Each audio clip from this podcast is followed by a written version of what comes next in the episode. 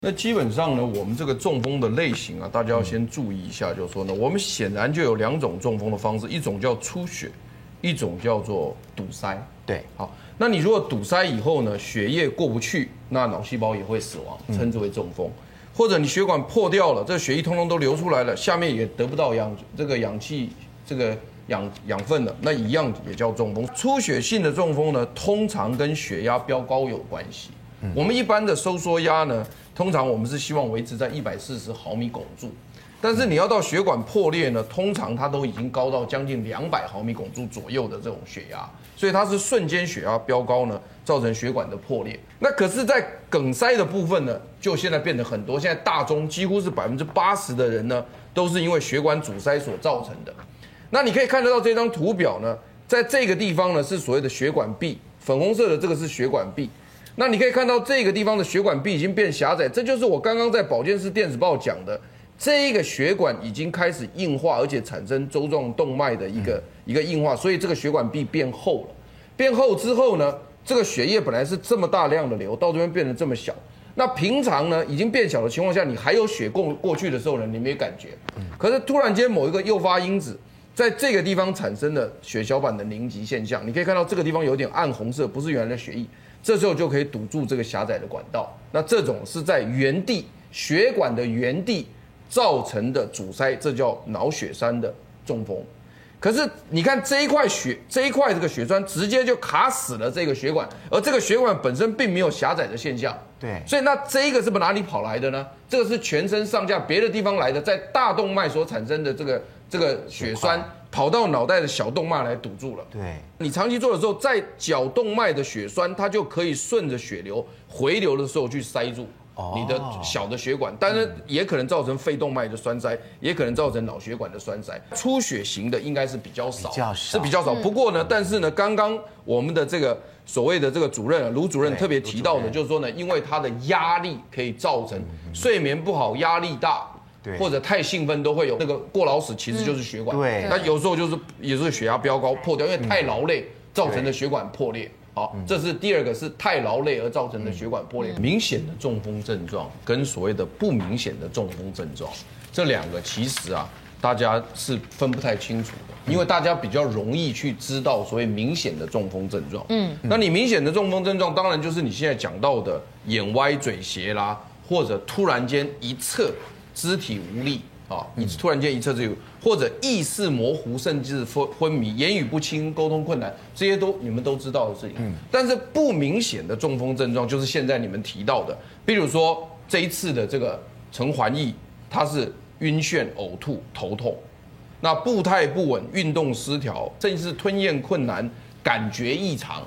这些都是不明显的中风症状。刚刚那个潘老师讲的这些之外，比方像感觉异常，这个好像听起来很抽象，对不对？抽象。一般人就是说你的感觉会有改变，比方说突然一边耳朵听不见，其实有可能是耳朵中风。对，耳中风，它其实中风有很多种，有的人肠子也会中风，缺血也会中风。对，所以还有这样，刚刚我们讲到陈先生，他其实是突然就觉得呕，想要呕吐啊，非常非常的晕，头晕的很厉害，或者是说我们讲到有一个很特别，就是说有些人他平常啊，他走路走可以一一口气走五公里、十公里没有问题，可是他突然说最近这段时间突然走一走他走不动了，然后呢他需要休息一下。然后才能继续再走，这个其实在医学上叫间歇性的跛行，它其实也是中中风的一种征兆。那还有就是我们上面刚刚还有潘老师讲的这些，都是我们现在有可能是一般不典型，但是有可能是中风的症状。对，所有的中风病患大概有百分之七十是梗塞性的。那梗塞性的话，就像这个堵住的，对对对，就像我们这个血管一样哈，你们看这个血管血液就塞在这个。哦，如果血管，比较狭窄的地方，狭窄的时候，它是堵在那里了。对，那这样子的一个治疗，当然我们要尽力在神经细胞还没有完全坏死之前，让它血液可以要通起来，畅通。嗯嗯，对，是是是。那五个原则是什么呢？联络医有专线的时候，顺序告知为。地人食物，地就是现在在哪里，对，对不对？地势，然后发生什么情况？人是男的女的，年龄多少？什么时候发生的？持续多久？还有什么其他的事情要注意？好，那另外还有为了安抚患者的紧张情绪，可以轻拍或呼唤他的名字，保持他意识清醒啊。若处于昏迷状态，要让病患保持呼吸的顺畅哦。啊，那为了第三点，为了让患者保持平稳的状态。不可以随意移动他，哈，尽量不要随意移动他。通常不可为患者垫过高的枕头。我们如果说他有呕吐的危险性的话，对，我们可以让他侧躺，头侧侧躺，头侧侧面，头侧面啊。对，如果有一些呕吐物，它可以直接流出来，不会吸进去。是为了增加病患的舒适度，可略微垫高，或者跟肩部，呃，或者与。呃，略微垫高头部与肩部，并让患者头部朝侧面，让唾液流出来，就是刚刚呃，刚医生讲的呕吐的情况。那也要除掉假牙或者口中的物品，以避免病患的舌头向后缩，或者是呕吐物堵塞住咽喉而引发窒息。第四个，这个时候不要喂病患吃任何的。呃，东西、药品或者降压药这样子，先不要降血压，是不是？哎，是的。应该不要吧？因为我想说，哎，他高血压不能先，赶快把血压降下来，不要。不要。哦，也不要去建议这么做。第一个是我们在喝水喂药的时候，有可能他会呛到，对，就衍生后续一些阻塞的情形。嗯嗯。那第二个是说血压的部分，因为有的时候，呃，我们在阻塞的当下，如果把它血压一下降下来的话，它本来已经快塞住了嘛。他这时候血压更低，更流不动，哦，然后他塞住的状况可能会更严重，嗯，所以最好就是保持平稳，不要随意移动，对不对？赶快打一一九才是最重要的，然后不要喂他吃东西或者是吃药，然后放松纽扣跟皮带，保持患者的舒适度，盖上薄被让患者保持温暖。我们先来看看这个一个量表哈，嗯，这个是一个这个中风几率的量表。好，这是呃弗莱明汉哦，他十年内中风几率的筛选表，它是他这个一个量表的名称了哈。对，那总共有八题。对，这个计分其实蛮特别哈，大家注意一下，您的年龄，那大家可以记一的话其实是零分，可是如果到十一的话，它就十分，所以以此类推下去哈。对，那这有点复杂，比如说您的年龄是五十四到五十六岁，哎，你还好，你是不是就是比较是低危险群的嘛？对，就是。好，就零分。那如果你小于五十四岁，像我们的话，也都是零分。所以小于这个部分都是。零分嘛，对不对？好好，在五十七到五十九，你几率就比较高，你这边就给自己一分哈。那六十六十是两分，那最高呢？你看到十一的时候，十一题的时候，十一的就八十四到八十六是十分。好，那就以此类推下去。好，您的血压收缩压哈，女性哈，如果你是在九十五到一百零四的话，这零分，这属于在比较正常的嘛，对不对？那如果是比较高的呢，可能超过这边的话，就比较呃危险一点啦。你看一二五到一三四就三分，一三五到一四就四分了哈。最高你看一呃。一九五到二零四就爆表的是十分，那男性也同样，你看九十五到一零五是零分，好，其实跟女生差一点点数字而已，哈，那就以此类推，最高是两百零三到二一三也是十分，好，第三名是你是否有服用高血压的药物，哈，那我们看到呃女性参考收缩压值也以一这个下列数值来做加分，男性有加两分，没有吃降降血压的药是不计分的，哈，那你看九十五到一百零四的话，这是六分。好，你是有没有服？这是有服这个有没有服高血压的药物的哈？然后一百零五到一百一十四的话是五分，那一百一十五到一二四是五分。好，你就看一下，那最高是到一九五到二零四是零分。那您的性别注意一下，你是不是有糖尿病史？这个也有。你看女性如果有的话，你就要自己加三分；如果没有的话就零分嘛。男性有三分。如果没有的话是零分。好，再就是说你有没有抽烟习惯？如果有的话，你看加三分；没有就是零分。那你的性别，你是不是有心脏病史哦？女性有是两分，没有零分。同样的男男生如果有的话是加三分，如果没有是零分。再第七就是说你是否有心律不整的问题哦？女性如果有的话是要六分，没有的话就零分。男性有四分，男性如果没有是零分。好，如果以你的性别，你是不是有左心室肥大的问题？女性如果有是四分，没有是零，男性是六。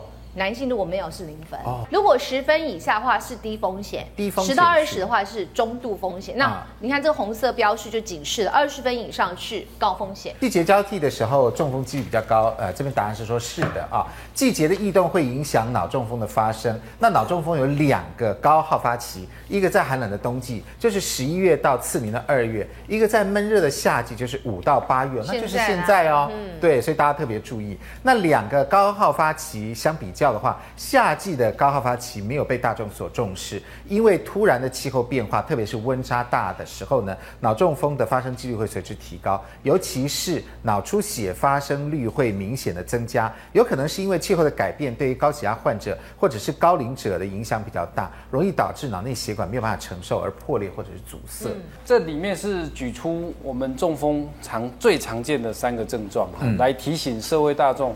大家对这些症状要非常非常的小心。嗯，那我们第一个，当然他取的英文是用英文的名字哈。对。所以取第一个字来当做一个比较英文名字比较好。F A S T。对，就是要 fast，要快哈。我们看到这些症状的话，就要快。微笑测试之后，我们请病患要露齿微笑。啊，这样子。然后两边是不是有？不对称的状况，那举手是怎么举？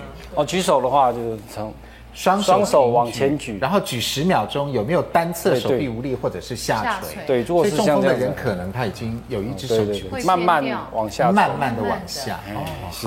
如果你觉得他可能语言有问题的话，请他说一个句子哈。今天天气晴时多云哦，这就念这一句。哎然后如果念不清楚，那也可能有问题。他念不出来或间断，或是他。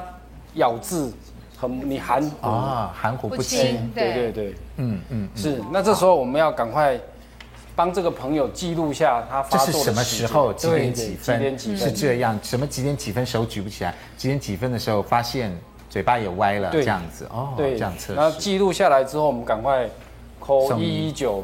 或紧急赶快送医。嗯嗯、你发现出门的时候，你发现说，哎，你的脸是不是不对称？可能一边比较垮，一边比较那个有那个，就是说表情怪怪的。嗯。然后或是你发音哈发的不清楚，或是你看东西模糊有叠影呢？这发音是不是叫要？对对对，你发音可以试着发那个三个音，比如说一，因为它的表情是不一样。哦。呜。嗯，你看，因为如果你已经有中风的人了，他可能会发不出来。对，这种对对，所以如果你你发现你发那个这种这些音有问题的时候，都要提提高警觉。那当然，那个走路也可以，你可以走那个在路上走走看，你能不能走到一直线？如果你已经没办法走了，你走了会歪一边，表示说你的平衡感，你可能哪一边的那个神经已经有阻塞。那你也可以自己拍拍手打打看，拍手看看说，哎。你通常拍手应该是两只手的痛感是一样的，可是你如果拍手的时候发现说，哎，怎么这只比较痛，这只比较没感觉，哎，这个也要注意说这是有异常。嗯嗯嗯。那还有一个就是你平常如果你要去长途旅行的话，你可以坐飞机坐这么久。要注意在飞机上要经常动，然后要做一些飞机操。对，因为那个很多人是长途飞坐在飞机上嘛，那坐在飞机上最容易发生的就是经济舱症候群，就是那个它是会造成静脉的血栓。所以我采访过那个谢颖华医师，他就整理的呃简单的口诀，叫做天龙八步。嗯，好，那就是第一步怎么做？就是先捏鼻子，就是因为在飞机起降的时候不是都会呃耳朵会呜呜的嘛，所以这时候就是要捏住鼻子，然后吞口水。就是如果有感觉闷闷的时候做这个动作，这是。第一步，然后第二步的时候，如果你做长途的时候，你就要那个摇摇脖子，比如说把头往前、往后，然后往左、往右动一动，然后耸耸肩，这样子肩膀绕一绕。对，好，这个是天龙第二步。然后第三步就是要做一下扩胸，好，然后做深呼吸。其实你就是在位置上就这样做，对，深呼吸。然后这样回来，第四招就是你身体慢慢的向前弯，嗯，把手也放到能碰到地板，啊，手碰地，这样子，然后再身体慢慢的起来，你可以反复的多次，因为这样子就是让身体的血流可以动，好，然后接着可以再做一些甩手的运动，比如说我们把手在原地甩一甩，甩一甩，好，拉拉筋，好，拉拉筋。好，然后还有我们飞机上的座椅不是都有扶手吗？对，好，所以我们可以扶着手，然后这样子两侧转。哦，对，这样子转。对，这个是对往侧转，这样抓着，这样子身体，这是第六步。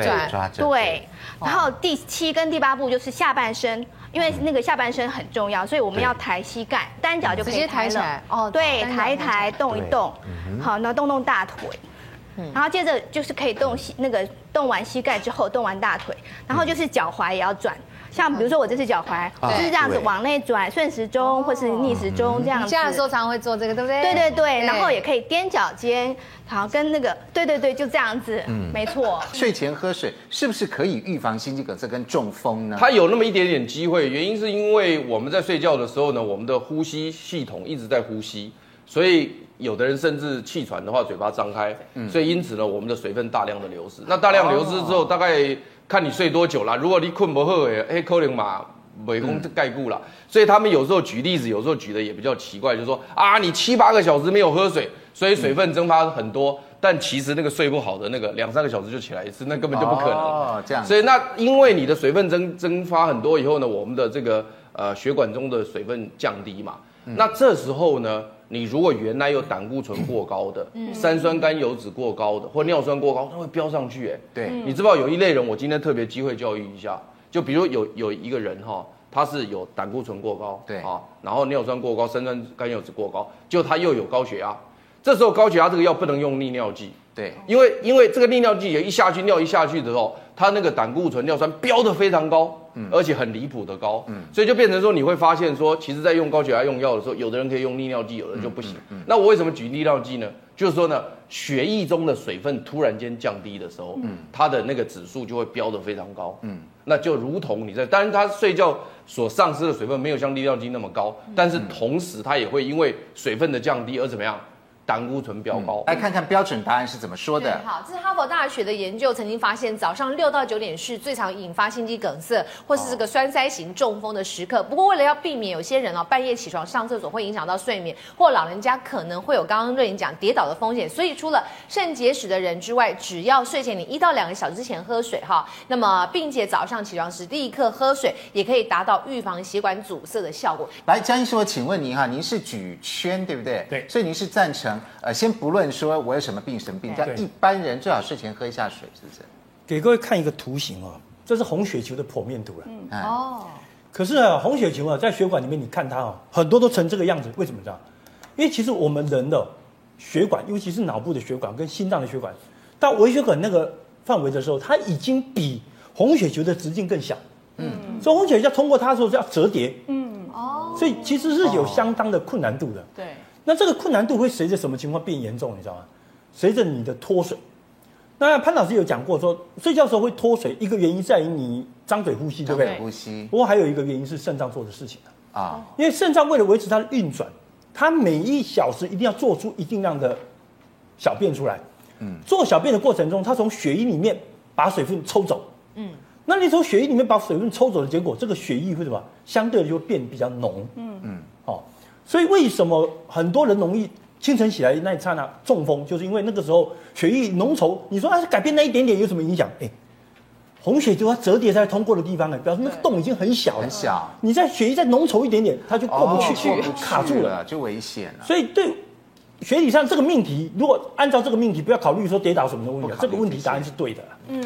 哦，可是当然水真的不用太多，为什么？你想想看啊，你早上起来会尿多少小便？就是一泡尿吧。你放尿多少？两百五十 CC 吧。对，所以一般来讲，你睡前要弥补睡觉中肾脏造成的这个血液浓缩的效果的话，你大概就是需要一杯水。哦，你喝太多会给自己惹麻烦。两百五十 CC 的水。现在有一个叫德舒饮食，其实最重要就是我们饮食当中哈要高钾、高钾、高钾还有高镁。对，好，高钾、高镁哈，然后高钙、高纤。所以基本上，如果说你要预防中风的话，就是要回归。最原主、最原始、最淳朴的，这叫做返璞归真的饮食。那怎么吃呢？其实很简单哈，尽量吃全谷类的东西哈。譬如说哈，你的饭的话呢，像女生的话呢，大概是呃半碗到八分满左右的饭量就好的哈。那饭量要选择尽量选择全谷类，譬如说像这些是呃糙米啦、燕麦啦、荞麦啦、小米啦，这些叫粗粮哈。粗粮是最最健康的哈。